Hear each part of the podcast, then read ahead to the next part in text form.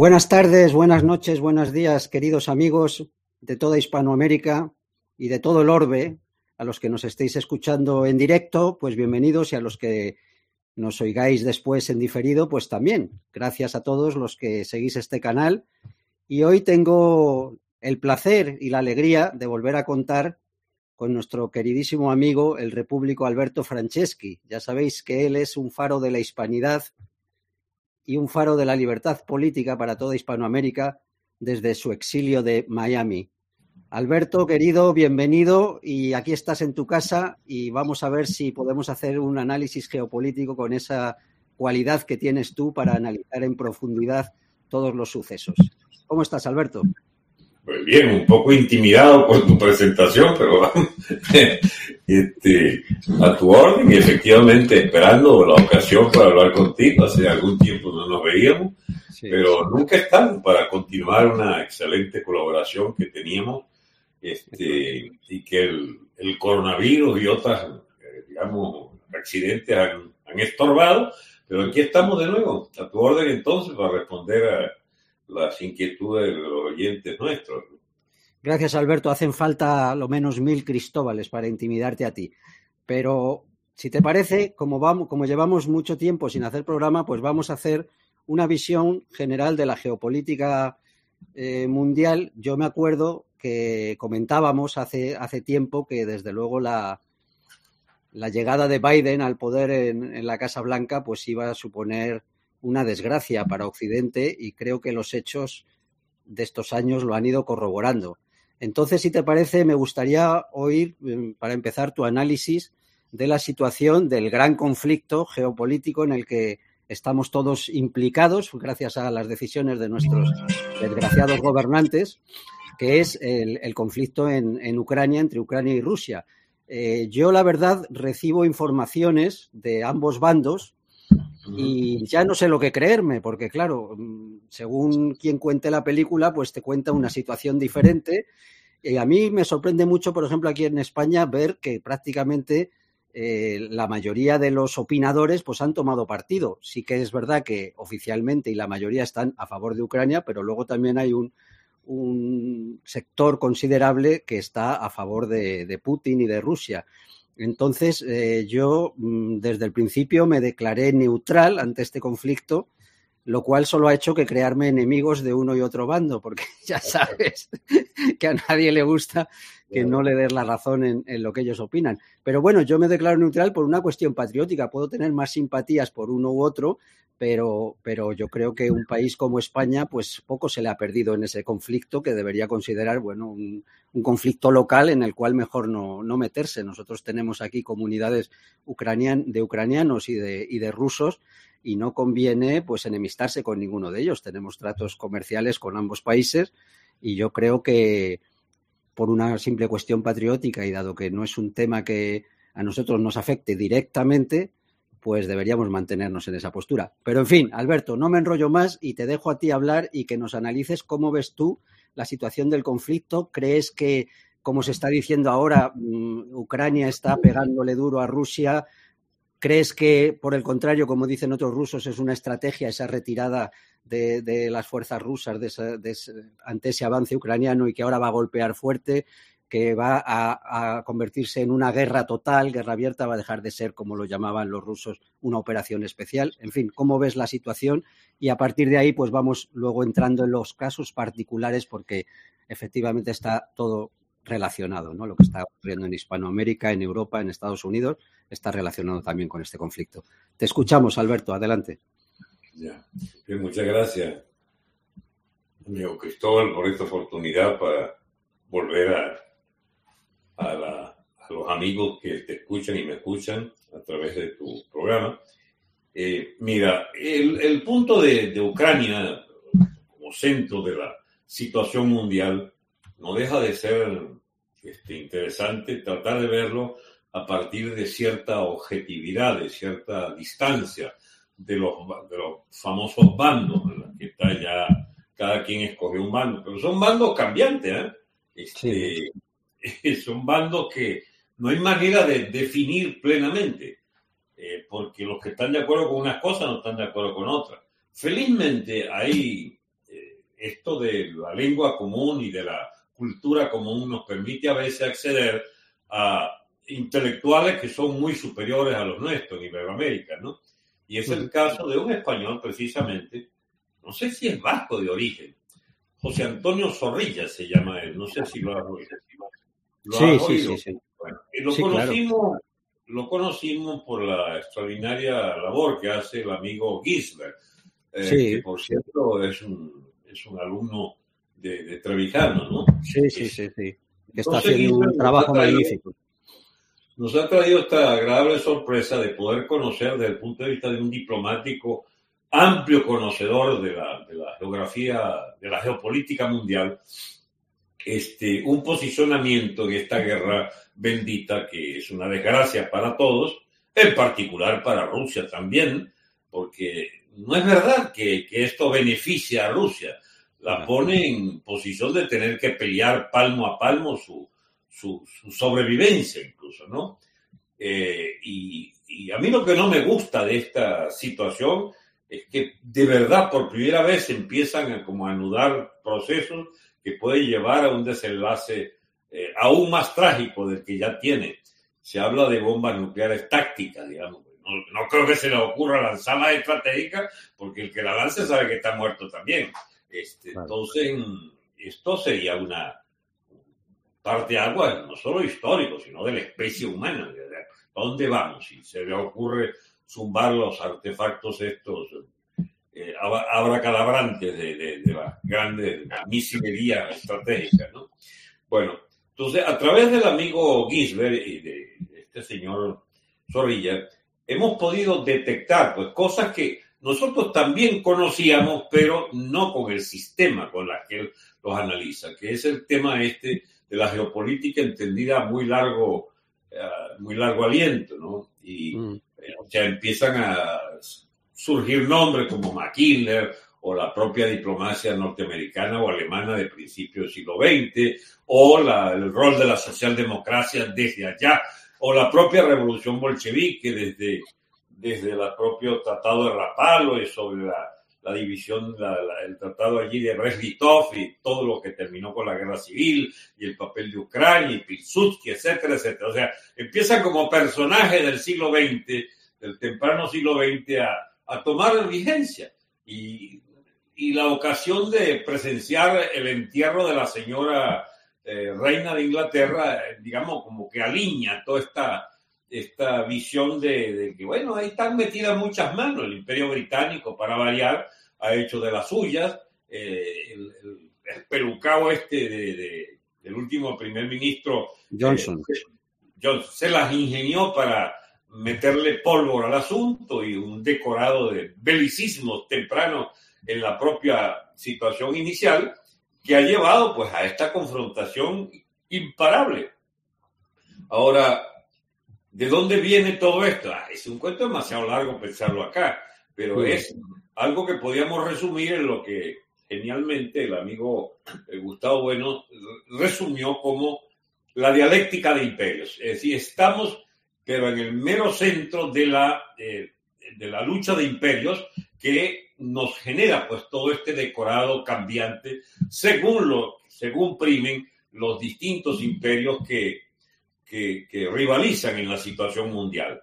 No podía eh, eh, el amigo Putin suceder al régimen de la Unión Soviética, no podía desmantelar o terminar de desmantelar la economía capitalista eh, soviética y, desmembrar el imperio, eh, o mejor administrar el desmembramiento del imperio, que fue lo que le tocó a él, porque esa parte corresponde más bien a Yeltsin, el, el haber acabado con la y a Gorbachev al haber acabado con, el, con, el, con el, digamos, lo que centralizaba toda esta economía de la URSS y toda la geopolítica de la URSS, Putin no le permiten hacer un recambio en orden y ha tenido que pelear desde el principio, lo de Afganistán, por supuesto, de telón de fondo, con lo de Chechenia, este, lo de Georgia, la, el separatismo, varios de varias repúblicas y la presión de Europa occidental capitalista atizada por el imperio inglés, el imperio norteamericano, el imperio alemán, a ver qué, qué se quedaban de la presa,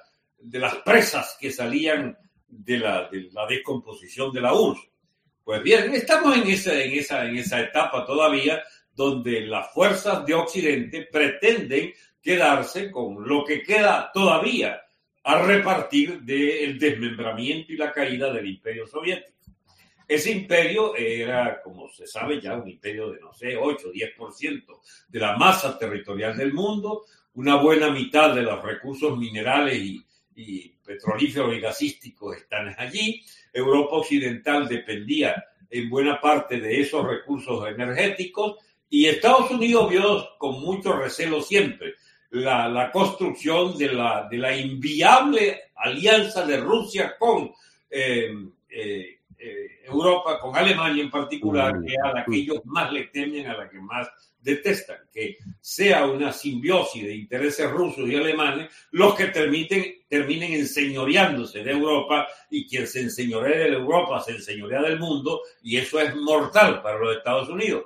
Resultado, las tesis aquellas de McKinley no permitáis nunca una alianza de, Sura, de, ¿cómo se llama?, de Eurasia, de Europa con Asia, porque ese centro que es Rusia y es Ucrania precisamente, y Rusia y la Bielorrusia, la Rusia blanca, este, lo que eh, puede originar una, una hecatombe diplomática a nivel de todo el planeta. Y eso fue lo que ocurrió al intentar eh, Rusia recuperar este, con cierta neutralidad alemana lo que era, lo que era suyo, de, de las tierras y los recursos ucranianos que eran, bueno, una, sí, era una república disidente, pero que la hizo Rusia. Este, no hay que olvidar nunca en que la historia del siglo XX está marcada por las decisiones de la Revolución Rusa, de la incapacidad para, para seguir con, eh, con eh, ¿cómo se llama?, Polonia dentro del Imperio de los Zares, y entonces también salió del Imperio, de, del imperio Rojo, pero bueno, fueron tejiendo nexos, etcétera, y hasta regalos interesantes hubo. En la época de Khrushchev le dieron a Ucrania pues la península de Crimea, que era rusa al 100%, y sin embargo la regaló eh, eh, el señor Khrushchev a sus amigos ucranianos, a su Ucrania natal. Es decir, ahí hay demasiada historia metida en esa bendita guerra que nos lleva a este escenario eh, bastante complicado, porque lo que ha logrado Estados Unidos después de una lucha tenaz de años y años, no compren a Rusia, aíslen a Rusia, ayúdenme a seguirlos manteniendo al margen del mercado mundial, cuando Alemania, chico, le pone un tubo directo desde Siberia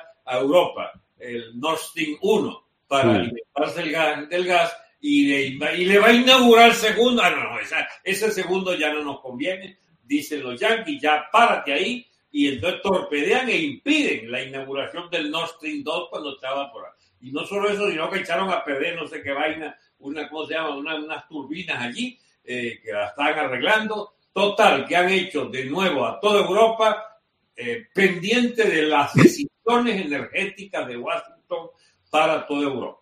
Y Alemania ahí entonces con la mano extendida, teniendo los recursos, para haber instalado ese Nord Stream 2 y para comprar dos, tres veces más gas a, Rusia. Pues no, allí está, y eso no excluye a nadie, ¿eh? los intereses del imperio yanqui, ahí estaban de acuerdo todos, incluyendo a Trump, que estaba por impedir el, el, gas soviético, el gas ruso, perdón, entrando a la economía eh, de Europa. Bueno, allí entonces es una pelea por el dominio de Europa.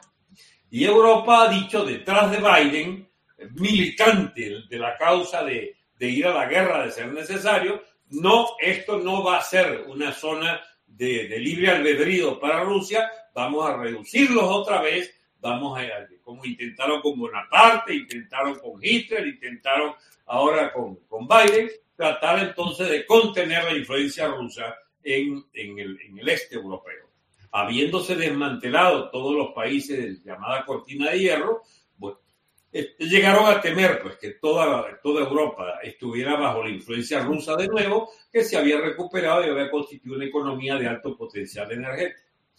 Entonces, esa dialéctica de imperio, mis amigos, es el telón de fondo.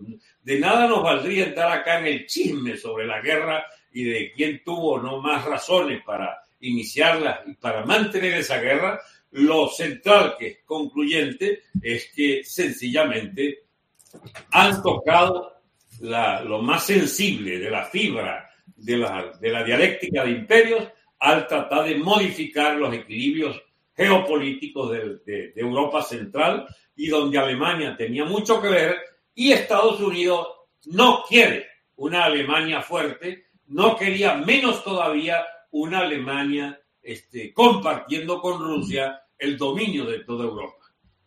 Y vemos entonces, este es el análisis también del amigo Zorrilla, Que, lo, que, lo que pasa es que hay varias cuestiones complicadas ahí, ¿no? Para, para entender ese análisis. Una de ellas es mm, Alemania, ¿por qué se pliega de esa manera? No solo Alemania, sino toda Europa, perjudicando claramente eh, nuestros intereses.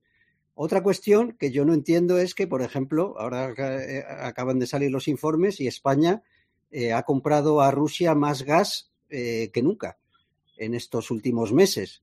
Entonces, claro, por un lado nos están justificando la increíble subida de, los, de, los, costes de la energía en España eh, por culpa de la guerra de, Rusia y supuestamente hay unas grandes sanciones que no se le compra a Rusia, pero por otro lado se le están comprando y además más que nunca. Entonces, aquí yo creo que hay algo que se nos escapa, ¿no? En todo, yo, yo creo que están construyendo un relato pero que por debajo la realidad mm, tiene otras cuestiones que, a lo mejor no, acabamos de entender porque yo no sé por qué España se ha enemistado con Argelia a través de unas maniobras incomprensibles de nuestro presidente, de, Sánchez, y, entonces le estamos comprando no solo a Estados Unidos mucho más gas que antes, sino también a Rusia. Entonces, ¿cuál es, el, truco de todo esto? ¿Qué, pasa aquí? ¿Qué, acuerdos hay por debajo realmente? No sabemos. Eh, sabemos, ¿no? Eh, Cristóbal, al meter a Sánchez en la ecuación ya desordenamos todo. Te participo que es extraordinario tu aporte para darnos a, entender lo complejo de esta materia, pero es que este bicharraco de Sánchez eh, logra meter la pata o, o, meterla en 10 sitios simultáneos a la vez. ¿Qué necesidad tenía España de comprarse ese lío que nadie la estaba metiendo? Y él va y se mete. Sí, sí. Este, de voluntario, además de asomado. ¿Qué hace él en, esa, en ese líder? Eh, fue el primero, por cierto, que mandó hasta una fragata para allá, para el Mar Negro. Sí, sí, este, sí. Y aportó, apostó a...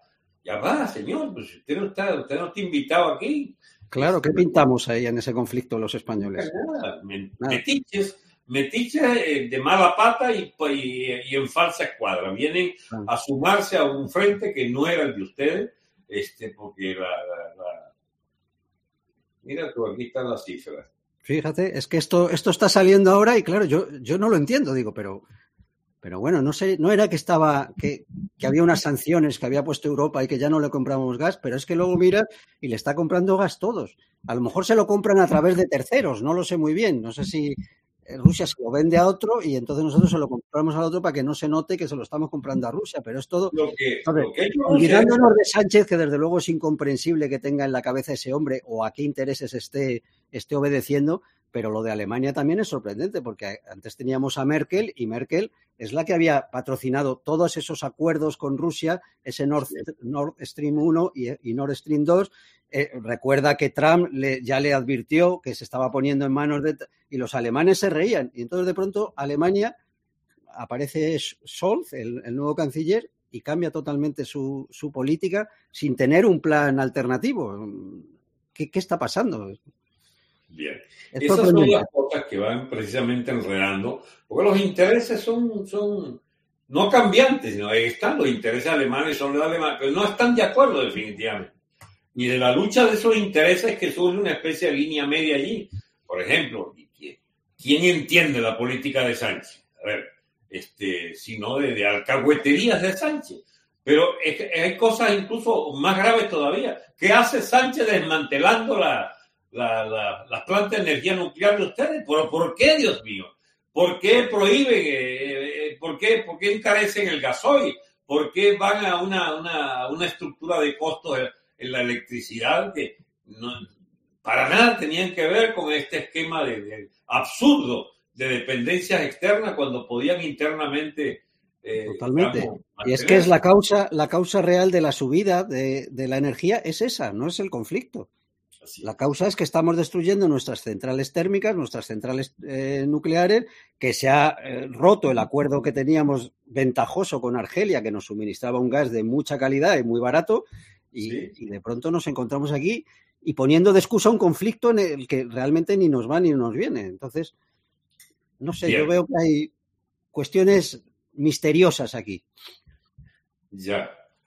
Para resumir, digamos, recomendemos, ya que el AMBO lo, lo oímos al amigo Zorrilla, este, ahora hizo un análisis sobre China bastante bueno también en la última semana, y entonces remitamos a personas como esa que tienen los hilos de la historia de la diplomacia geopolítica de, de, Europa de las últimas décadas y eh, tratemos de entender lo que nosotros hemos entendido a las malas este, por la diplomacia, ¿cómo se llama?, chavista.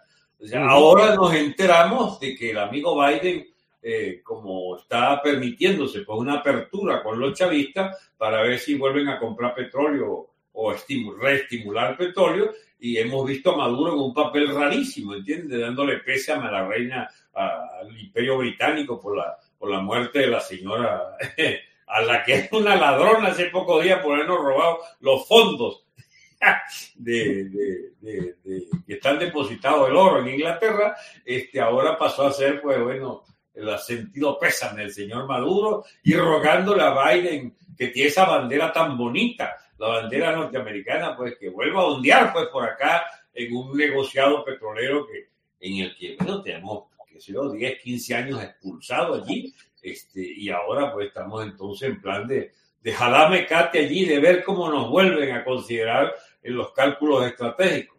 Y, pero de la manera más absurda, por supuesto, que no podía ser de otra manera. Los chavistas al mismo tiempo creen que pueden hacer congeniar los intereses de, de, de los chiitas, de los persas, esto, de Irán, con los intereses norteamericanos de Washington y del imperio británico. O sea, todo junto en esa rochela diplomática de Maduro que no le entiende ni el mismo. Este, por lo pronto, los venezolanos seguimos pues, en esta noche oscura del chavismo, que ha sido, eh, que se ha mantenido en el poder gracias, sobre todo gracias a la oposición venezolana que vive medrando de quién le sostiene en su actividad de impenitentes opositores, pero que al propio tiempo son cómplices abiertos y sin vergüenza de toda la hegemonía del chavismo en el poder político.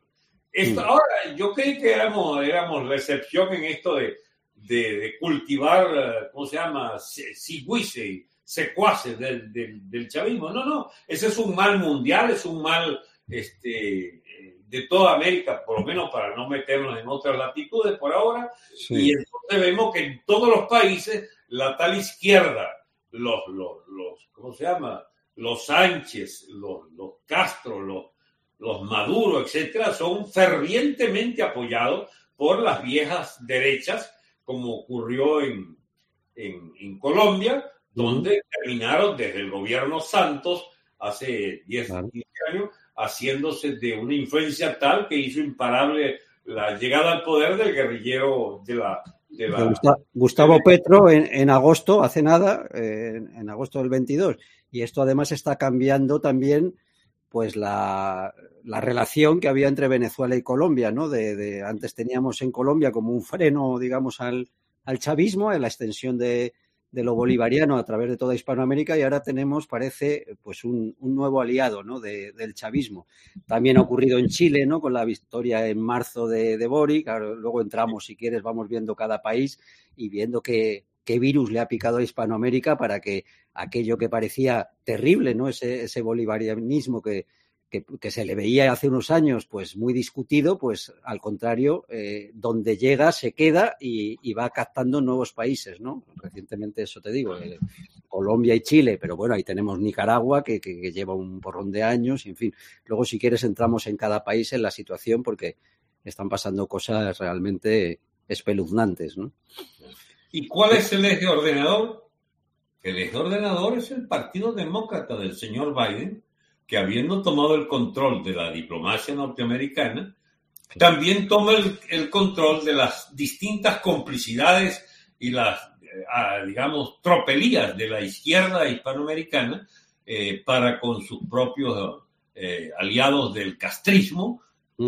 Acuérdate que la influencia castrista gozó bajo Clinton, esposa Hillary este, y el señor Biden, bueno, los mejores años. Este, Y eso vuelve por sus fueros ahora de nuevo con estos dos años de Biden y se derrotó en Estados Unidos una política que como la de Trump nos permitía ser algo optimistas. Ahora sencillamente la política de Biden es la política oficial de un departamento de Estado, que no es que es nuevo, totalmente distinto, no. Bajo Trump incluso el departamento de Estado se permitía muchas complicidades hacia esa izquierda eh, en venta en América Hispánica y entonces tenemos ahora con la formalización del poder fraudulento de Biden la, la, inauguración de una etapa donde el Departamento de Estado abiertamente ya ofrece su, su, concurso pues para que la izquierda avance en todo el continente.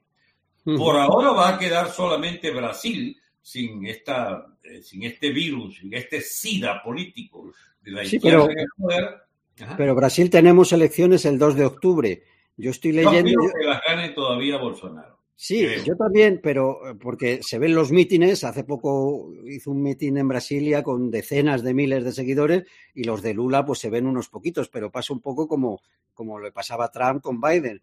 Pero claro, yo luego llego, me llegan las encuestas oficiales y hoy he, leído que Lula está 15 puntos por, por encima de, por encima de, Bolsonaro, lo cual me sorprende mucho y no sé si es pues esta típica estrategia de ir preparando ya eh, pues lo mismo que le hicieron a Trump, ¿no? la trampa electoral.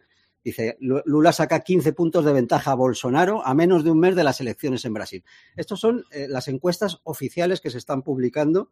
Esto lo saca aquí en España el diario, pero bueno, yo he visto otros, otras de allí y también de, en Venezuela se están sacando ese tipo de encuestas. Entonces yo no sé si esto es real o, Bolsonaro. Y además mira cómo es lo que dice debajo, porque ya ellos se, curan en salud. El riesgo de que Bolsonaro no reconozca los resultados es alto. O sea, ya están diciendo que bueno, que, van a hacer pues un Biden, digamos, ¿no? Un, triunfo de alguien que, realmente no tiene esos apoyos populares que, dicen que tiene. ¿Cómo lo ves esta, las elecciones próximas en Brasil? Luego volvemos a Venezuela, si te parece. Cristóbal, este, yo creo que esas encuestas son compradas por los mismos grupos que ya preparan el fraude electoral en Brasil. yo creo que todos esos triunfos de la izquierda no son tales, sino que son opciones estratégicas de cada uno de los componentes de esta burguesía parásita que toda está comprometida con el narcotráfico como gran modelo de desarrollo, desarrollo comillas, y de, empeoramiento progresivo de la dependencia de estas economías de fuentes ilegales de financiamiento. Porque como no hicieron industria fuerte, a excepción de la brasilera, donde este, eh, han querido llegar al poder por la vía rápida de las corruptelas del grupo de Brecht, etcétera, que era de, los lulistas, este, pero la burguesía paulista era una potencia de verdad industrial, fue la única realmente que quedó viva en toda América hispánica. Eh, un poco también México, y México tiene su especificidad también. Quizás no fueron necesarios los fraudes este, para llevar al señor eh, López Obrador al poder, porque más bien a él le hicieron dos o tres fraudes antes de, tolerarlo en la presidencia, pero el resto de toda América son triunfos muy sospechosos, todos, de, estas maquinitas que son, son infaltables en esas opciones. Yo creo sinceramente que no, todavía no se ha llegado a la elemental conclusión de que todo lo que es consulta electoral y encuestas son, eh, digamos, arbitrajes purulentos de formas de fraude masivo que ya están inscritos en las nuevas costumbres de los regímenes políticos de América y de Europa también, porque ¿quién puede dudar de que el PSOE también fabrique fraude? De que en España los catalanistas, aquellos, digamos, hacen y deshacen con las mismas armas que los que fraguaron toda clase de, de mayorías antojadizas. Entonces, yo no sé, la verdad que no sé para dónde va este mundo a manos de grupos de intereses que fabrican resultados. La estafa de la democracia es visible, la estafa de las mayorías de los medios de comunicación. ¿Qué, qué, qué, no hay hueso sano en esto? ¿Qué podemos nosotros esperar de una consulta de encuestas y unas consultas electorales. Los venezolanos ya las sufrimos. Las encuestas las paga el gobierno las corea la propia élite dominante y las impone hasta las élites militares absolutamente corruptas de nuestro sistema político. Entonces, ¿acaso es una, un lamento, digamos, de, de irredentos que tendrán un destino futuro? No, no. Esto, mis amigos, se volvió una, un chiquero este, electoral y electorero y politiquero de las élites y en esas vivimos. ¿Qué podemos decir de todos esos triunfos alineados de la izquierda? ¿Y qué fue lo que hizo la izquierda? está bien que hayan logrado la ventaja que tuvo Chávez de hacerse con un liderazgo militar que terminó imponiéndose desde las cumbres del Estado por esa élite militar que este, forzó, forjó los fraudes electorales, etcétera. ¿Qué hizo en Perú o qué hizo en, Ecuador o en su momento o qué hizo o qué ha hecho en Colombia? Este, ¿Qué hizo en Chile, Dios mío? Que es lo opuesto a lo que dictaba la, la norma de la sensatez el país con mayores equilibrios sociales y de mayor desarrollo económico, de, con el mayor ingreso per cápita y la mejor estándar cultural de, de, América, resulta que cae en manos de un imbécil redomado, de un pendejo allí, aprendiz de, de lidercillo estudiantil. Este, ¿Qué fue lo que hicieron, Dios mío, estos chilenos? Pues yo que desconfío profundamente de esas encuestas que los llevaron a la gran popularidad y desconfío también del triunfo electoral y apenas pueda, se lo van a quitar de encima, como, como diciendo, ya probaron con este, ahora vamos a probar con otro. En Chile se convirtió en, una, en un país de ensayo, ¿no? Porque su gobierno de izquierda los tenía, con la Bachelet, con el, aquel otro socialista Lagos, y sin embargo hicieron pocas modificaciones a lo que es la herencia Pinochet. Pues necesitaban alguien que alborotara, y como no tenían algo específico, inventaron que había que cambiar todo. Se metieron unos grupos indigenistas violentísimos metidos allí a nombre de supuestos mapuches, de los indios en el sur, y entonces eh, dieron una patada a toda la herencia constitucional chilena. Bueno, entonces, ¿para dónde va Chile? Este, hasta que no acaben con Chile no se van a quedar quietos. Esa es la, experiencia de la izquierda en toda América. Pero fíjate que fíjate el triunfo del rechazo, que fue una alegría, porque yo temía que, que fuera ratificada ese, ese, bodrio, porque yo no me la leí entera porque es larguísima, han hecho una especie de Biblia insoportable, pero bueno, he leído unos cuantos artículos y eso es un, una acumulación de disparate tras, disparate, algo que no tiene nada que ver con una constitución, es una especie de carta llena de, palabrería y de buenas intenciones, que si paridad, que si tal. Bien, como han fracasado, pues ahora dice que van a volver a hacer una nueva asamblea constituyente, por supuesto paritaria, fíjate tú lo que tendrá que ver eso con la, con la democracia, para presentar un nuevo, un nuevo texto. Yo creo que ellos van a intentar aprobarlo por cualquier vía. Entonces, si lo tienen que repetir tres veces o si al final dicen no, que lo aprueba directamente el Parlamento, lo harán. Yo no sé cómo Chile se ha dejado meter en semejante follón, porque como tú dices, sí que era uno de los países más estables de Hispanoamérica, ¿no? Con buen nivel de vida y, y en fin, no sé cómo ha podido Chile caer en, en esta situación. Ahí está, el nuevo proceso constituyente. Entonces, el proceso constituyente lo llaman a esto, que, que bueno, es un, un, disparate, porque no hay ningún rigor, ¿no? Ni en la elección de los, de los representantes, ni, ni, ni, en la redacción de los textos, ni hay allí nadie que tenga ni idea de, de, teoría política, porque si lees los textos, pues parece que lo han, los han redactado auténticos, pues chavales, chavales mm, llenos de pájaros en la cabeza, de estos de, del género y del, y del el indigenismo y de toda la agenda, pero que realmente pues no tiene ningún rigor ni jurídico, ni político, ni democrático. Ya. Mira, Cristóbal, este, yo no lo voy a leer. Me niego a leerla porque es que nosotros tenemos posgrado en esa paja intelectual, eh, sencillamente de, de, de, de imberbes en eh, política que eh, han, han, llevado pues su, su, sus anhelos de su, su carácter mental, su, su, indigestión de ideas importadas de todas las latitudes a, experimentar pues, con una sociedad que te, tenía ya ciertos equilibrios históricos eh, yo en Chile, que era... Nosotros no, a nosotros nos duele porque eh, fuimos los primeros. En realidad primero fue Cuba.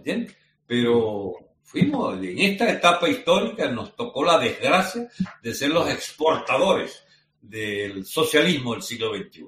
Y como tú verás, lo que es una vergüenza ajena que nos toca cada vez que se nos recuerda eso, que bueno, en definitiva, ¿por qué Venezuela? Porque era la pieza más codiciada para la platita y para los recursos, eh, y, ¿cómo se llama?, energéticos, etcétera, de lo del petróleo. Estamos montados sobre una mina impresionante. Mm. Eh, a ver, Cristóbal, Venezuela tiene las primeras reservas del mundo en, en petróleo. Parece ser que las de oro también, pero eso ya, ya, ya, no, ya no quieren, digamos, exhibir más lo que son las potencialidades reventadas y marchitas por, por esta gestión de, de imbéciles que nos tocó a nosotros, de ser los pioneros de toda esta historia. Ahora, en realidad, Cristóbal, el centro del problema está fuera de, de nuestra óptica, de nuestra, digamos, enfoque, que es los Estados Unidos es la hegemonía de los Estados Unidos a nivel de Occidente y en América en particular, con la que nos topamos para ver por qué nos reservaron esta suerte. Y es entonces esa eh, burguesía de Estados Unidos la que, digamos, ya perdió la iniciativa comercial con China, este, está paritaria en la, en la cuestión estratégica del armamento nuclear con Rusia, este, perdió toda África hace rato con Rusia y con China, este, está perdiendo ahora eh, Estados Unidos toda su influencia en América hispánica y terminará por Europa quedar encerrada en una, en una especie de isla mientras convenga los intereses de sus distintas élites eh, seguir asociados a Norteamérica. La OTAN es el único gran recurso que le queda, porque ya hasta se discutirá en el futuro Japón y Corea y la propia Australia para dónde van también, porque eso de China y Rusia, sobre todo China en el, en el extremo oriente, va a ser definitivo. Esta historia no es nuestra, esta, esta es una historia del mundo y una geopolítica mundial que nos condena a ser el patio trasero aún más trasero que, que toda Europa. Toda Europa ya la alinearon detrás de la OTAN y a nosotros ni siquiera nos dan derecho a ser de esa OTAN porque somos algo así como los barrenderos de la OTAN en América Hispana. Entonces, ¿qué puede uno, digamos, aspirar a que alguna encuesta o a que algún candidato tenga alguna eh, propuesta seria respecto a alguno de nuestros países? No, chicos, eso se acabó. Somos eh, sociedades en extinción y alguien tendrá que ponerle la, la lápida, ¿entienden? En el futuro. Y, pero más a fondo, Cristóbal las lápidas nuestras empezaron a ponérselas en, en 1900, 1898, cuando sacaron a España de, del último reducto de Cuba y, y, Puerto Rico y las Filipinas. O sea, la caída del imperio, del imperio católico eh, eh, español es la decadencia de toda América y de, toda, de todo lo que eran las grandes potencialidades de nuestras sociedades bajo el rey de, toda la hispanidad, eh, de, Hispanoamérica y, de, España, por supuesto. Algo muy fuerte debe haber en la cultura hispánica para que hayamos resistido con nuestra lengua y con nuestras tradiciones mm. de, países católicos, no porque uno tenga que andar en defensor de religiones, pero los principios cristianos que rigen estas sociedades, los valores de la persona, incluso, los valores democráticos que te vienen de allá, de las Cortes de León o desde, qué sé yo, la, no sé si a eso pertenece, las conquistas de Cádiz, por supuesto, la constituyente de Cádiz, ¿de qué, de qué podemos ufanarnos nuestra historia sino de aquel pasado hispánico? Pero quien hable de eso casi como si habla de, una, de algo exótico y, digamos, absolutamente irrecuperable. Es que es irrecuperable, al parecer, todo nuestro legado hispánico que fue sencillamente arrinconado hace, hace un siglo y medio. Este, pero curiosamente, curiosamente, quien quiera dar por sepultada esa cultura y esa tradición, pues se va a equivocar. Claro, ahí, está, ahí está, ¿cómo se llama? El sur y el, el, sureste y sur de los Estados Unidos con mayoría hispana. En, la, en los estados, la propia California, en, en Texas en el futuro será también el sur ya de Texas es hispano, eh, Florida es hispana, en perspectiva será de mayoría hispana. O sea, no puede negarse que en definitiva la, la dialéctica de las culturas imperiales del mundo y la nuestra, una cultura imperial de España, bueno, rivalizará con, con los de lengua inglesa y las de tradición inglesa por ver si es Shakespeare, Shakespeare o Don Quijote el que se le da en el futuro en las escuelas de Estados Unidos. O sea, hay, hay cosas, digamos, se le dan los dos, pero en definitiva no podrá soslayarse la cultura hispana. Como no, no serán temas militares solamente los que decidan esta lucha, serán los temas del vigor de, la, de las lenguas, de las civilizaciones, de, la, de lo que son los, los, valores de cada una de esas culturas y los valores de la persona, su herencia hispánica. No es protestante, es hispánica. Este, y, como tal deberán ser empuñados esos, esos, esos valores como estandarte pues, de la nueva etapa de la civilización humana.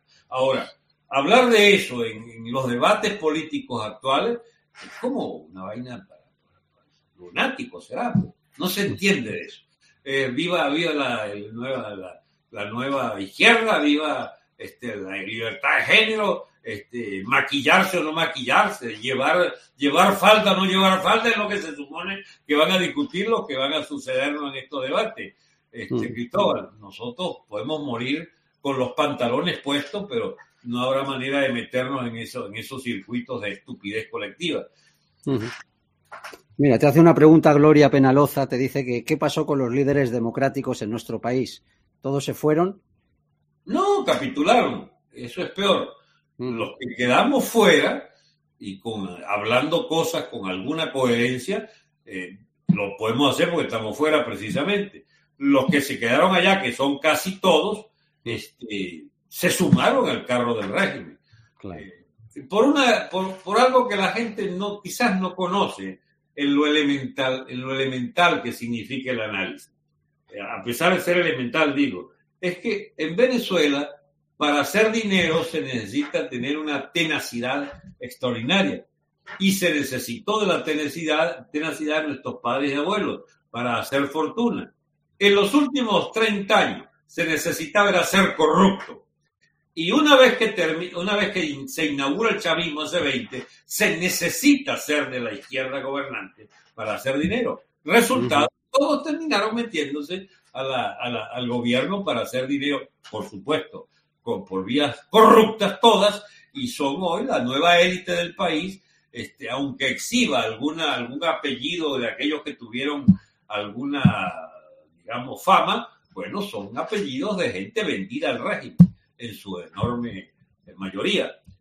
¿Qué nos puede quedar como país sino vivir de las entrañas de lo que queda de nación? Y así estamos. Ya hay pocos que puedan sostener estas banderas este, y la mayoría de ellos pues capitularon. Así es.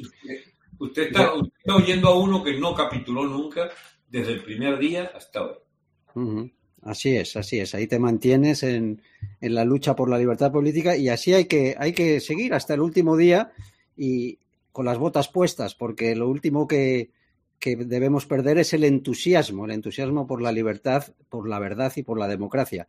Eh, yo te digo que tampoco perdamos la esperanza, verdaderamente la situación es horrible, ¿no? La, actualidad, pues cada día nos va dando una nueva sorpresa pero siempre hay que tener en cuenta que lo primero eh, son las ideas.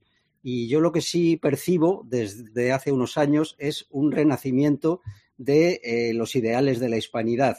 Esto que estaba totalmente silenciado hace años, pues ahora a través de la magnífica labor de algunos historiadores, escritores, documentales que han hecho, pues ahí está Roca Barea, ahí están los de Gustavo Bueno, ahí está también Marcelo Gullo desde, desde Argentina y hay una serie de pensadores ahora mismo que están revivificando y haciendo que recuperemos ese orgullo de la hispanidad, de nuestro pasado que nos tenían como acomplejados de que habíamos sido muy malos, terribles, etcétera.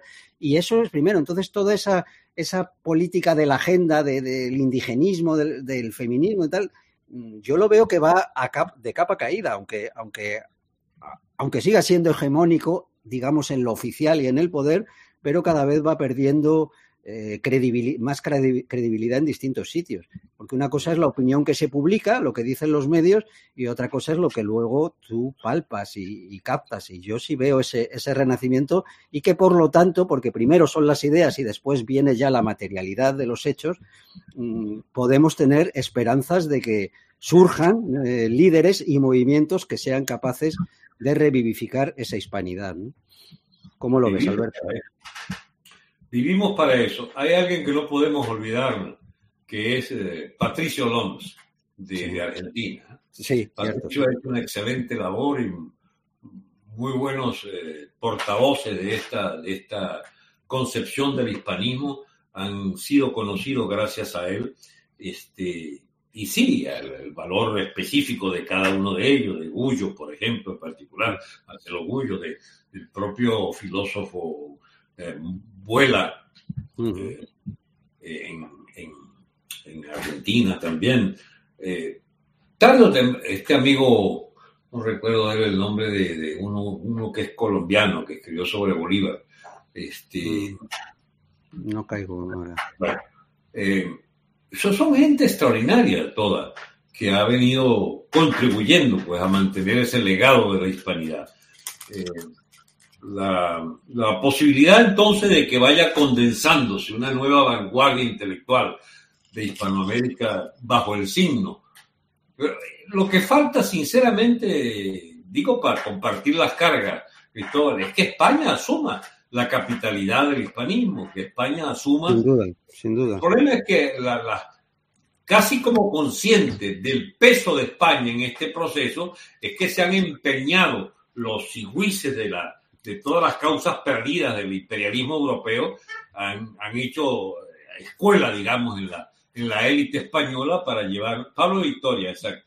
Pablo este, Victoria, sí, está, me, me están comentando. Sí, es el que yo iba a nombrar de Colombia, que es Sí, exacto. Este, ojo que entonces esta historia de, que España debería tener la iniciativa fundamental, eh, bueno, está pendiente todavía como gran tarea gracias a gente como las de Gustavo Bueno, la gente de Trevijano, etcétera, hemos podido eh, mantener algunos hilos de continuidad del pensamiento público español. Este, pero este, falta todavía que se genere, como se están generando por iniciativa de este grupo de Gustavo Bueno, este, sucursales, o no sé cómo llamarlas, o sea, antenas del materialismo filosófico de Oviedo en, en América Hispánica. Y, vamos llegando a esas conclusiones comunes que nos permiten compartir hoy con gente como Guiso, como tú, este, una, una, opinión común sobre nuestras herencias culturales y nuestras propuestas frente a la hecatombe de Occidente. Porque en definitiva lo que está en juego en este momento es si tiene algún destino las propuestas eh, de defensa de la persona de Occidente y del catolicismo, no como religión, digo, como valores universales. como cultura, como civilización. El imperio español en su momento. Bien, Cristóbal, tú dirás. Pues si quieres, vamos a, ir pasando por distintos países y su situación y nos vas comentando.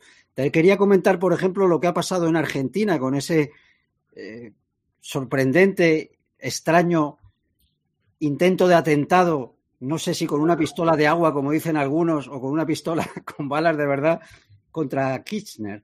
Eh, ¿Cómo lo ves? ¿Qué, qué, crees tú que ha pasado ahí? ¿Es un montaje? ¿Es un atentado real? ¿Es una broma? Por supuesto que es un montaje. Es un montaje de una pistola real, pero sin balas. Este, caramba, es muy raro alguien que esté dispuesto a hacer un atentado y eh, no practique antes, por lo menos no vea que lleva bala la pistola. Entonces, dispara y nada porque no hay bala. Entonces, ah, esto le cae encima y se lo lleva. Resulta que es una truculencia de, quinto orden, de baja estofa, aquello, ¿no? Ahora, ¿de dónde viene este libro argentino? Esto ya por sí solo merecería el tiempo que nos queda, pero la, la, la verdad es que Argentina representa lo más desarrollado de la crisis de América. Mm.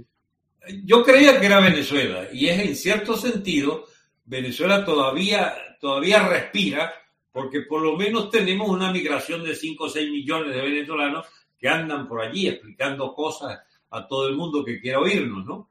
Pero la, la hecatombe argentina es cocinada en su propia salsa de decadencia política y de decadencia económica, de responsabilidad directa de, su élite gobernante, toda, y que viene pues de largas décadas de experimentos de siempre la llevada y traída fórmula del estatismo. Y creo que Argentina va a ser la escuela, eh, no solo por su capacidad para reflexionar sobre sí mismo, sino por la posibilidad de, de mejor interpretar su fracaso, de que el estatismo va a tener su tumba en los herederos de Perón, que son lo menos peronistas que hay de Argentina, la cámpora, la loca Cristina esta y su, y su no sé, su marido ya muerto, pero su, sus nuevos, los, los que aupan con ella estas ideas fracasadas del estatismo ultranza y que se apoya en el lumpen, en segmentos sociales desclasados pagados para que militen en la causa de la cámpora y de la señora Kirchner. Y mm. bueno, y eran medio, media argentina y ya les queda el 10%. Este, con el último 18-20 lograron poner a este señor eh, eh, Fernández en la presidencia, pero el gobierno de Fernández ya está confrontando nada más ni nada menos, yo diría sin ninguna, no, me no voy a darme la de pitonizo, pero este, si las Fuerzas Armadas tuvieran en Argentina alguna coherencia, algún vigor todavía, y sobre todo hubieran pensado que es, redito, que es redituable expulsar a este hombre del poder, ya lo hubieran hecho hace rato. El problema es que la bancarrota del Estado argentino incluye la decadencia irremediable de los liderazgos militares, este, reventado desde la guerra de Malvinas, a los que le hicieron pagar los platos rotos de aquella guerra. Pues bien, este, la, la situación actual del Estado argentino, ya en estado purulento de corrupción, del fenómeno este de la cámpora, los malos herederos del, del, peronismo, a la cabeza de la cual Cristina y, este Fernández eh, llevan la, la, batuta, bueno, va determinando que en las próximas días y semanas deberá confrontar a Argentina un colapso de su estado en la, en la cuestión financiera y económica. Este, felizmente, hay tesis que podrían todavía mantener un, un interregno, como son las fuerzas de Macri, el que perdió las elecciones, pero más aún en el fondo de todo lo que se discute es la validez, por primera vez en la historia argentina, desde Alberdi, por allá de 1880, 1875, 80, las validez de las tesis liberales, este, emparentadas, por cierto, con el liberalismo español, que era de izquierda en el siglo y que vuelve a renovarse con la tesis de abolir la este, economía eh, de, ¿cómo se llama? De dependencia absoluta de ese ingreso proveniente de la fiscalidad y de, y de la manipulación monetaria.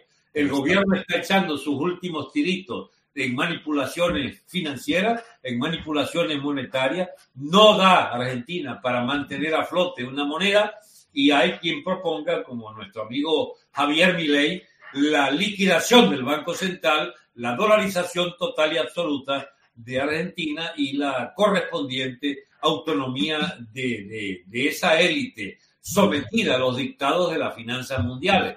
Este, no sé qué plan tendrá el amigo eh, Milei de, de caerle el poder en sus manos, pero lo concreto es que todas estas recetas de, de un siglo para acá, del estatismo argentino están en bancarrota. Ahora, una vez que quieran enterrar toda la, la, desgracia del estatismo de Argentina y revalorizar la sociedad mediante una dolarización, bueno, viene el otro problema para el amigo Milei. ¿Y cómo hace Milei para evitar, digamos, las desgracias de la dolarización que traerá otro tipo de problemas a la, a la economía argentina? Felizmente ellos pueden alimentar 400, 500 millones de personas y tienen solamente 40 o 50 millones de habitantes.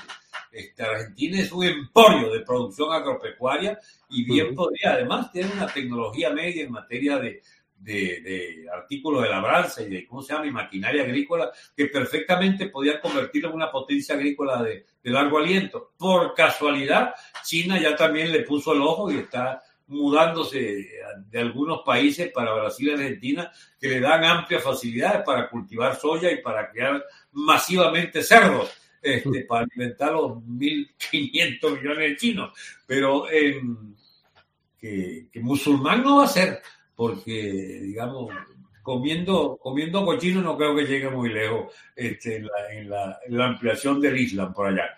Pero en todo caso, mi ley deberá saber si le toca arbitrar o discutir el poder en Argentina, que el liderazgo de un liberalismo argentino a fondo, de una propuesta libertaria, como ellos la llaman, bueno, tiene una, una corresponsabilidad con el futuro de América de América toda, porque el mal argentino es el mal venezolano, el mal colombiano, el mal peruano, el mal boliviano.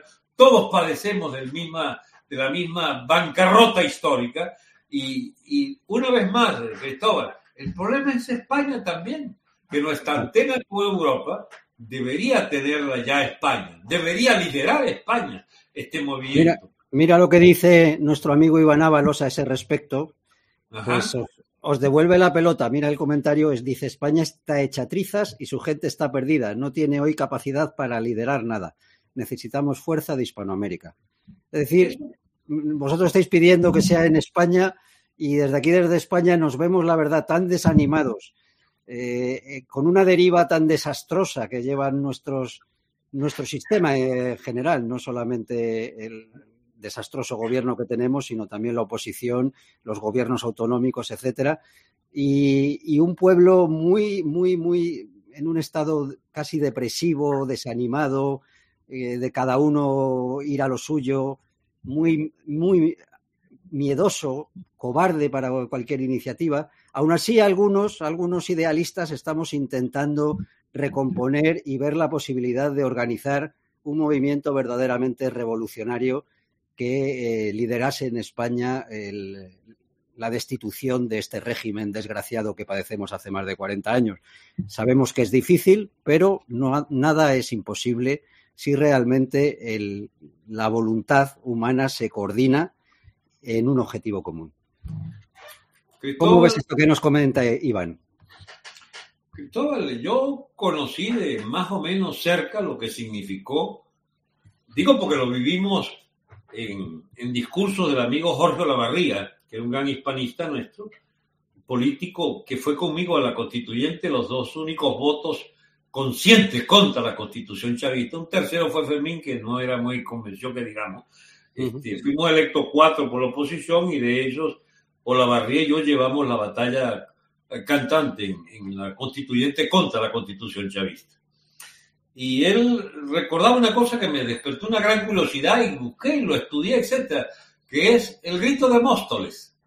A ver, ¿quién podía imaginarse que desde un municipio aledaño allí a, a, Madrid, un cabildo como el de Móstoles lanzara el grito de la independencia para España, que llegó hasta los mayores, hasta los más lejanos confines de América hispánica, el mismo grito de independencia.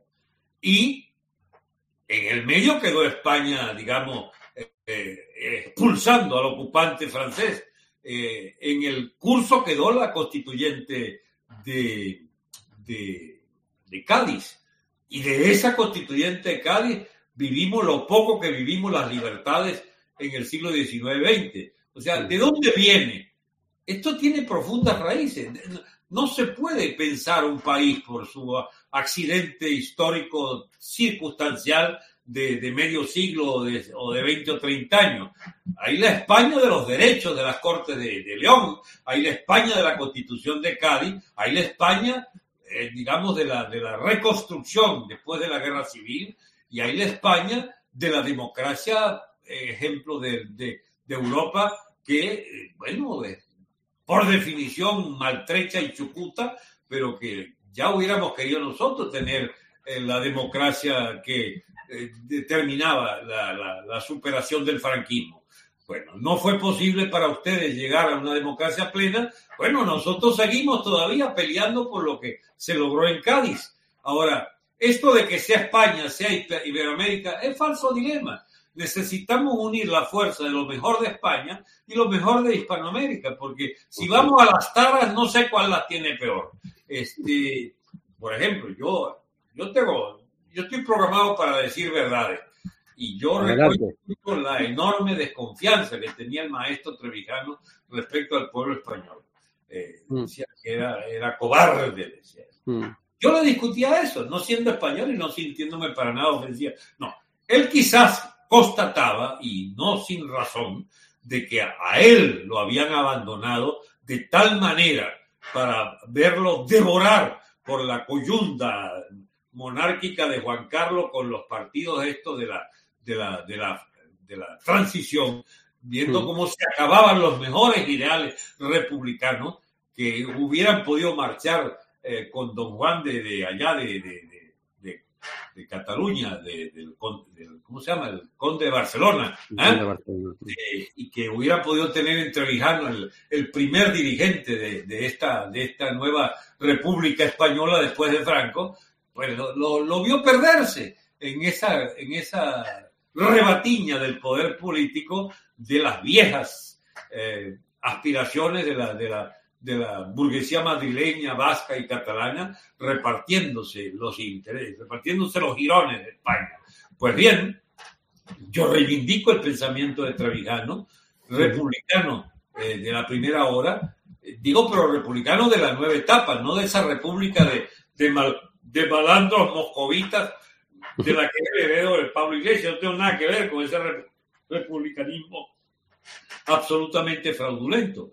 Pero los verdaderos republicanos españoles, bueno, sigue pendiente en su, en su, en su propuesta de ver a una España realmente heredera legítima de, aquella, de aquellos primeros republicanos españoles, de aquella eh, eh, versión de Móstoles de la independencia contra los afrancesados este, y sobre todo de esa, de esa herencia de la constituyente que nos legó la, capa de libertadores de América. Ahora, incluso allí habría que discutir, Dios mío, porque ya la masonería de la que acaba de morir su, más prominente representante, que es la reina Inglaterra, esa bendita masonería inglesa, bueno, no se cansó de, llevarnos a enormes frustraciones en la propia independencia, de la cual fue testigo excepcional Bolívar, que después de haber sido republicano a carta cabal, terminó, digamos, lamentando la propia guerra porque decía él que nos había llevado solo a destrucción y muerte,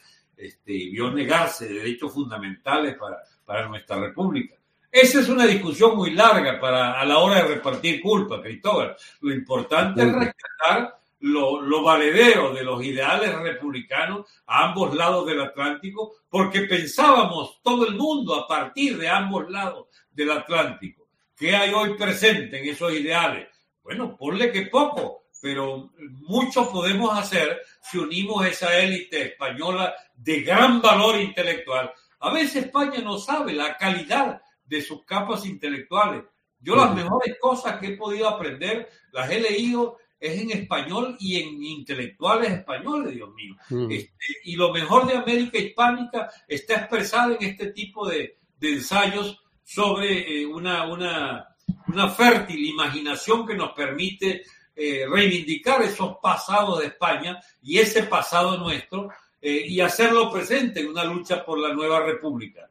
Eh, ya veremos cómo viene esto, pero tampoco es cierto que vamos a hacerlo en plan de aislados latinoamericanos, porque ya hay un problema nuevo que muchos españoles desconocen. la minoría hispánica en los Estados Unidos ya debe andar por el 18-20%. ¿eh? Este, y, va a jugar un rol excepcional en la futura República Norteamericana.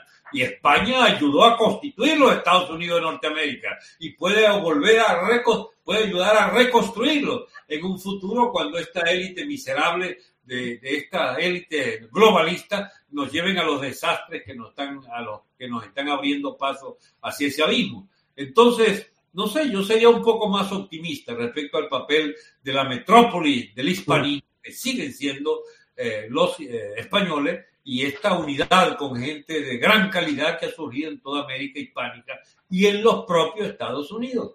Este, Si ahí me nombraron, por ejemplo, la señora Roca Barea. No hay que olvidar que esa señora fue una, una cultora de, del rescatar la herencia hispánica en los Estados Unidos y de que nos ha enseñado cómo hay el peligro inminente y actuante ya de que quieren sepultar ese pasado hispánico, uh, eliminando a Colón y eliminando la, la tradición hispánica en Estados Unidos. Este, pero no solo a Roca Barea, está todo el aporte de Gustavo Bueno en la defensa de España, como epicentro de una, de, de una, de una, una gran opción para la cultura universal. Están obras como las poco conocidas, pero de gran valor, del amigo Jesús Maestro, por ejemplo, que este, es un crítico de primera en materia de, de, de literatura y que nos ha enseñado las enormes virtudes de, de, lo que es Quijote si se le comparara con, con Shakespeare o con, la, o con la tradición literaria inglesa. Estamos en presencia de, una, de gente como Iván Vélez, eh, como el, el, cultor de toda esa tradición de México que reivindica a Cortés y todo lo que implicó la contra ignorantes como este presidente de México empeñaba en, en, pedirle perdón a ustedes. Pero Dios mío, si le pides perdón a España por haberlo fundado, la República Mexicana, entonces ¿dónde quedamos? Porque eh, es república ahora, pero como la Nueva España fue la parte más próspera del mundo, Dios mío, bajo España. Entonces. ¿qué quedaría si hicieran tabula rasa de la herencia hispánica en México? No existiría México, por supuesto que no existiría. Pero todas esas cosas hay que defenderlas porque no hay sustituto posible a esa tradición del hispanismo. Y por uh -huh. lo tanto, aquí moriremos con las botas puestas sobre. Ah, mira, pusieron allí. Sí, uno de los últimos libros de Iván Vélez. Ya. Con prólogo de, de Roca Barea. Esto, por ejemplo, esto no se veía hace varios años en España. Claro, claro, eso es de lo que te comentaba yo antes, que se ve un renacimiento, al menos en el, en el plano de las ideas, todavía sin mucha, uh, sin fuerza material, sin fuerza política, pero eh, yo creo que primero son las ideas. Y este renacimiento a mí, desde luego, me, me da esperanzas de que algún día pueda materializarse este renacimiento de la hispanidad como la gran alternativa global occidental a, a la actual orden de cosas. Bien. Esa es una excelente conclusión, eh, uh -huh. amigo Cristóbal. Yo creo que hay que orientar todas las baterías hacia esa concepción del problema. La, la salud de este continente americano está en el hispanismo y no en otra cosa. Y en España, suponte que no sean los más fervientes militantes de, de las causas de, de, Hispanoamérica, pero sí son el, el, principal fermento, la levadura de tantas ideas extraordinarias que surgieron fue en España. No, no, no de ahorita. Estoy hablando de las Cortes de León, Dios mío. Estoy hablando de, de todo lo que fue la escuela de Salamanca, la Universidad de Salamanca. Salamanca. Estoy hablando de Vitoria, Francisco Vitoria, estoy oyendo de, del propio Gustavo Bueno, de Trevijano, de tantas cosas que debemos aprender de lo que fue esa maravillosa historia de, de, de España y del hispanismo que tiene. A ti te asombraría oír, por ejemplo, a mi amigo Alberto Vuela, de Argentina. Un día empezó a hablar él de los, de los valores literarios de América hispánica. Chico, yo a mí me, me acomplejó aquello, porque era, habló como de 100 personas y no conocía a ninguno. Y eran todos eh, tipos luminarias de, de, todo, de todo el continente en el siglo XVII y XVIII. Este, figuras de las letras de Hispanoamérica. Bien, habrá que con Vuela, y esto de la capitalidad del hispanismo, yo lo aprendí fue de Vuela, quien insistía en esta, en esta, él fue allá a hablar con los amigos de Gustavo Bueno también, y habló, y Trevijano, estuvimos en la casa de Trevijano juntos, y él no reclamaba, le decía, insistía ante Trevijano, España debe reclamar la capitalidad del hispanismo. Este, ¿Por qué no asumen la capitalidad del hispanismo? Porque en el fondo él le angustiaba lo mismo que a ti que a mí. ¿Quién toma la iniciativa? Claro. ¿Dónde está el núcleo fuerte, digamos? Y él se empeñaba en sostener que en España estaba lo mejor de esa capacidad para rehacer ese camino de la reconstrucción del hispanismo como gran fuerza cultural en el futuro inmediato de la humanidad. Yo creo que reivindicando al amigo Bueno, reivindicando a Gustavo Bueno, reivindicando a Abuela, reivindicando a, a, a Roca Barea, al amigo Iván Vélez, este, mira, yo, como verás, yo he defendido la, la, algunos de los postulados fundamentales de Vox, de España. Creo que ha hecho una labor que, bueno, habrá que cuestionarse toda sobre la pureza última del mensaje. Pero la defensa de España indiscutiblemente está asociada en la última década a la, a la militancia de Vox y de, su, de, su, de sus portavoces. Esperemos que eh, esa voz que antes era solitaria y que ya representa un buen 20% del electorado detrás de Vox, pueda ser en el futuro del gobierno de España. Eh, ojalá el PP no lo, no lo descarrile. Este, y ojalá Vox no se descarrile a sí mismo. Que es el... yo, yo sabes, Alberto, que en eso soy pesimista, que no, no creo en la posibilidad de la reforma de este régimen. Yo creo que este régimen hay que derrocarlo por la vía que se pueda y que, y que, en fin, es irreformable y lo que hay que hacer es una revolución. Pero bueno, hablando de esos porcentajes de, de hispanos que ya están en Estados Unidos, sí te quería preguntar, tú que estás muy en contacto con esas comunidades, eh, ¿cómo, ¿cómo los ves políticamente en Estados Unidos? Si tú crees que ellos van a contribuir a ese posible retorno de Trump en el 24, que quizás cambie un poco la situación geopolítica y la haga más favorable a nuestros intereses, ¿O crees que la hispanidad de, Estados Unidos está fundamentalmente eh, en toda esta ideología woke, eh, progresista o como la queramos llamar? No, chico, yo creo, si no creyera en esto, habría que dejar de creer en todo. El escepticismo como, como propuesta tiene la lamentable consecuencia de que termina acabando con tu propia vida, ¿entiendes? No, nosotros no podemos renunciar a que Estados Unidos tenga destino y que puede tener destino no, no solo por la vía de, de los hispanistas, sino de su propia élite blanca que, que con la élite negra y la élite latina pueda eh, constituir una nueva etapa en el imperio americano. Ahora, es un proceso combinado que dependerá de Europa también. Dependerá de que no se dejen sepultar por la, por la oleada post, eh, este, post-NATO, este, porque es la otra la que está en el centro de la política exterior de todos estos países y de Estados Unidos en particular, y es una calamidad histórica, las políticas de la OTAN. Preguntémonos si es posible otra geopolítica vista desde, desde estos países de Europa para ver si es posible que también América Hispánica tenga alguna voz en el futuro inmediato. Dice el amigo Ábalos, Vox es un partido del régimen totalmente alienado con el poder establecido. Ah, es una especie de, ¿cómo se llama?, de maldición histórica la que le sumó el amigo Iván aquí a Vox. Bueno, esperemos que no sea cierto todo eso que te dice, porque si no, Caramba, construir una alternativa política, mi amigo. No sé, es por tradición personal. Yo sé lo que cuesta construir un partido. Caramba, cuántas luchas de décadas hay que hacer y en lo mejor de tu perspectiva, ¡pum! te las arruina un cambio, un cambio de estrategia de un segmento de la dirección que te derrumba todo. Este, claro. Yo espero que Vox tenga algún destino para que España también se sume a ese destino o Vox se sume a ese destino de España. Pero yo no, no gano nada al lanzarlos al ostracismo, digamos. Este, definitivamente nuestra lucha es una lucha entroncada con muchas décadas, centurias y milenios, este, como para darlas por descartadas. Este, en el fondo de todo, ¿qué puede decirse? con sensatez de Occidente si no está inscrito en, en el legado de Grecia, ¿sí? en el legado de, de, Platón, en el legado de, de, todo lo que fue la cultura cristiana en Europa de 20, 20 siglos este, y de las tradiciones que dejó España instalada en nuestro continente.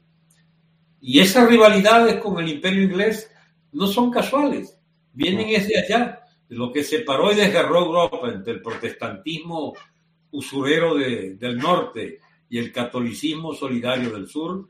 Este, hay que ver si eh, algunas de estas ideas básicas siguen allí teniendo vigencia o no. Eh, el problema es que todos están mal representados. el catolicismo español representado no será por Sánchez precisamente que podamos orientarnos, ni por Podemos, este, pero peor todavía, ni siquiera por la jerarquía católica de España o por, dice Ávalo, tampoco por Vox. Bueno, entonces, ¿por quién? A ver, dígame cómo hacemos para ver algún resquicio de esperanza en segmentos políticos de España. Si no hay ninguno, pues habría que fundar uno nuevo entonces. A ver, anímese, Cristóbal, usted encabezar un nuevo movimiento. Este, lo, vamos a intentar, Alberto. Ah. Ahí estamos preparando, preparando acciones y, vamos a ver si conseguimos que se sume gente que ya tiene muchos seguidores, gente que es muy conocida. Tú has citado antes a Gisbert y otros muchos que están haciendo una labor magnífica. Y vamos a ver si entre unos cuantos se puede lanzar un movimiento verdaderamente revolucionario y que ponga en aprietos al régimen, ¿no? Sin, sin ofrecerle pequeñas reformas ni sin querer entrar al reparto, ¿no? Para, porque en el momento que entras al reparto, como es el caso de Vox, pues eh, tienes que adoptar la propia estructura del régimen. Al final, eh, un partido en España, pues tiene que presentar candidaturas en las distintas autonomías. Entonces ahí ya te surgen eh, los varones de cada, de cada partido y sus intereses y ya se convierte en un partido federal, ¿no? Como es un poco el sistema, auto, una federación sui generis, como hay en España, pero, pero ya uno, al participar en eso, eh, eso ya te, cambia el alma y toda la buena intención que puedas tener, que yo no dudo que mucha gente, sobre todo entre la militancia de vos, tiene muy buena intención, pero eh, eso te envenena. Estás bebiendo el, veneno del régimen, tienes que convertirte en una estructura eh, del estado de partidos y tienes que participar en la partitocracia y tú adoptas esas estructuras y esas estructuras te obligan a, bueno, pues a entrar en eso ya que realmente no lo puedas reformar desde dentro. Ellos te, eh, el régimen te vampiriza, ¿no? Yo siempre que oigo a alguien, y además que ya hemos visto muchos casos, y es que así surgió Podemos, también Ciudadanos, también UPyD en su tiempo. Eran partidos reformistas que querían, que querían no, eso es fagocitado, fagocitado por el régimen, corrompido, porque es un sistema en el que, como bien sabes, la corrupción es factor de gobierno y es una vía que finalmente fracasa y lo que acaba, bueno, pues es adquiriendo una cuota de poder que sí, quizás pueden influir un poco en la hegemonía cultural de ciertos temas, lo cual está muy bien y es de agradecer, pero realmente cambiar la estructura y liderar eh, eh, el que España pudiera eh, tomar esa iniciativa de, convertirse en la metrópoli de la hispanidad y de aliarse con, los, con los países hispanoamericanos para plantear una nueva geopolítica o un nuevo bloque, pues la verdad lo veo, lo veo difícil por esa vía. Pero en fin, sé que es un tema, oye, que cada uno tenga su opinión, yo respeto profundamente tus opiniones y en realidad las de todo el mundo, aunque, aunque no esté de acuerdo, ¿no? En este caso concreto, pues no nos vamos a poner de acuerdo, ¿no? Sobre que la vía de Vox pueda ser pueda ser realmente útil, ¿no? Yo creo que más bien pues va a conducir a un nuevo fracaso de esos intentos reformistas porque este régimen es irreformable. Hay que derrocarlo, hay que hacer uno nuevo. Eh, hay que ver cómo, de qué manera se puede hacer, de, cómo, de qué manera se puede organizar y bueno, pues algunos llevamos realmente toda la vida pensando en ello, ¿no? Porque yo conocí a Trevijano en el año 93 o 94 personalmente, sus ideas las conocí unos cuantos años antes y desde entonces mm, pues no paramos de dar vueltas muchos, no, no, no yo, o sea, no quiero ningún protagonismo en esto, pero a ver cómo se pudiera hacer esa, esa revolución y aprendiendo de experiencias que hay en otros países, ¿no? Y de ahí hay que, hay que aprender que, qué medidas son eficaces o qué acciones pueden ser eficaces ¿no? para poner en aprietos a, este régimen.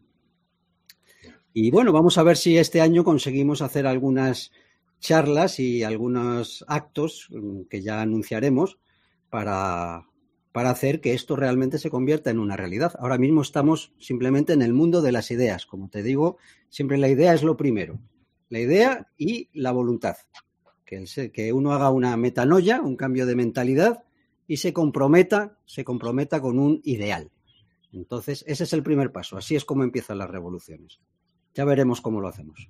Lo iremos contando y desgranando aquí. Por supuesto, me gustará contar contigo, con tu opinión, cuando tengamos un poco establecida esa hoja de ruta de, de las ideas que algunos estamos debatiendo, pues me gustará pasártela y, y bueno, contar con tu, con tu apoyo y con tu opinión. Dada tu larga experiencia, claro, en la, en la acción política. ya.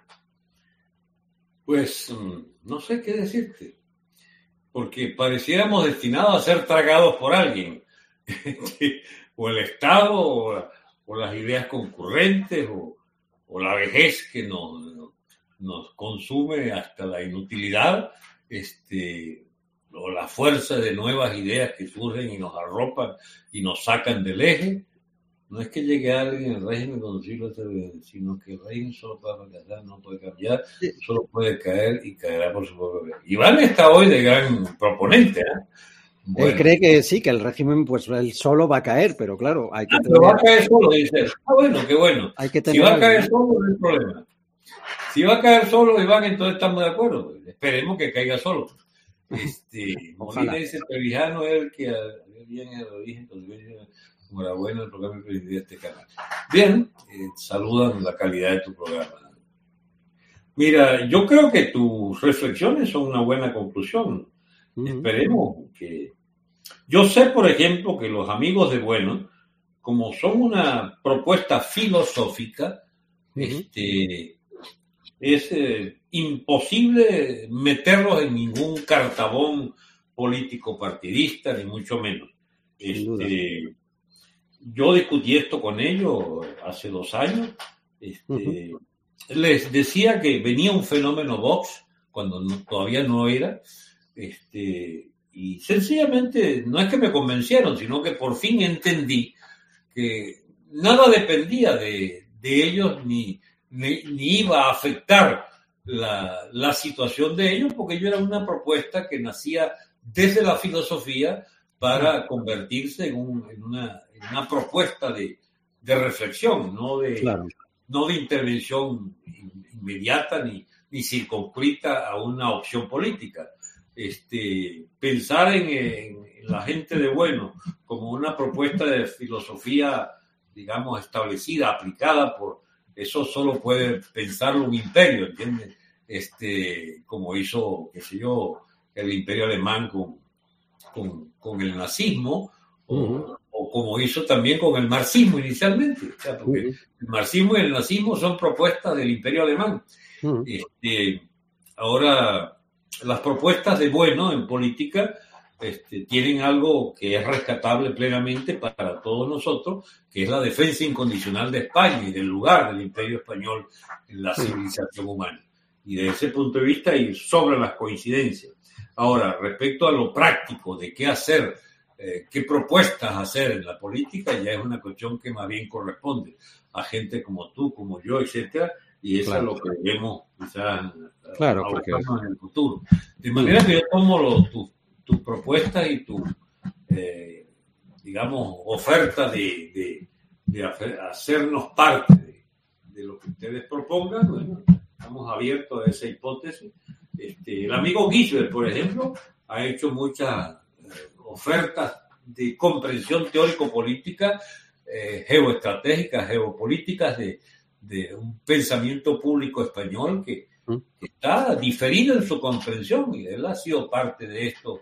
Eh, el amigo Zorrilla incluso como, como buen proponente de, de- de la escuela diplomática que él representa, imagino que no es una persona aislada, es un tipo que piensa en su país y, y ha balanceado, digamos, la tragedia de, de- de la impotencia de España en la, en la- en la diplomacia mundial. Este, son gente con la que es difícil estar de acuerdo para una propuesta concreta de no, hagamos lo siguiente y el, el- el símbolo del partido será tal. No, pero sí son gente que hay que consultar y hay que gente con la que hay que hablar y mantener siempre, eh, digamos, pendiente de su elaboración. Bueno, Cristóbal, ha sido un gran placer estar contigo. Pues, Estamos a tu orden, cuando quieras, seguimos hablando. Alberto, ha sido un placer enorme volver a contar contigo. Vamos a intentar este, que en este curso nos veamos más a menudo, porque ya te echábamos de menos, mucha gente me, me, preguntaba, me reclamaba, pero la verdad que yo no he estado muy activo y no hemos hecho tantos programas como nos hubiera gustado y, y, bueno, pues no ha habido ocasión con tantos líos y tantos follones que han ocurrido. Pero ahora vamos a ver si retomamos ese contacto, ese puente de la hispanidad desde Miami y desde, y desde España y a ver si podemos encontrar nuevas fórmulas para que renazca ese espíritu de, de la hispanidad y para que renazcan las ideas de la libertad política de todos los hispanos, ¿no? A ver si en algunos lados, no sé si como dice Iván, mejor que empecéis allí o como dices tú, mejor empezamos aquí, donde sea habrá que sumarse. Nosotros que estamos aquí lo vamos a intentar desde aquí, vosotros intentadlo desde allí y vamos a ver si tumbando de un lado y de otro conseguimos que emerja otra vez ese espíritu de la hispanidad que ha estado lamentablemente postrado y dormido durante tanto tiempo. Muchísimas gracias, Alberto, y encantado de contar contigo. Y muy pronto te prometo que te vuelvo a llamar y quedamos para otro próximo programa. Ok, hasta pronto. Pues. Ah.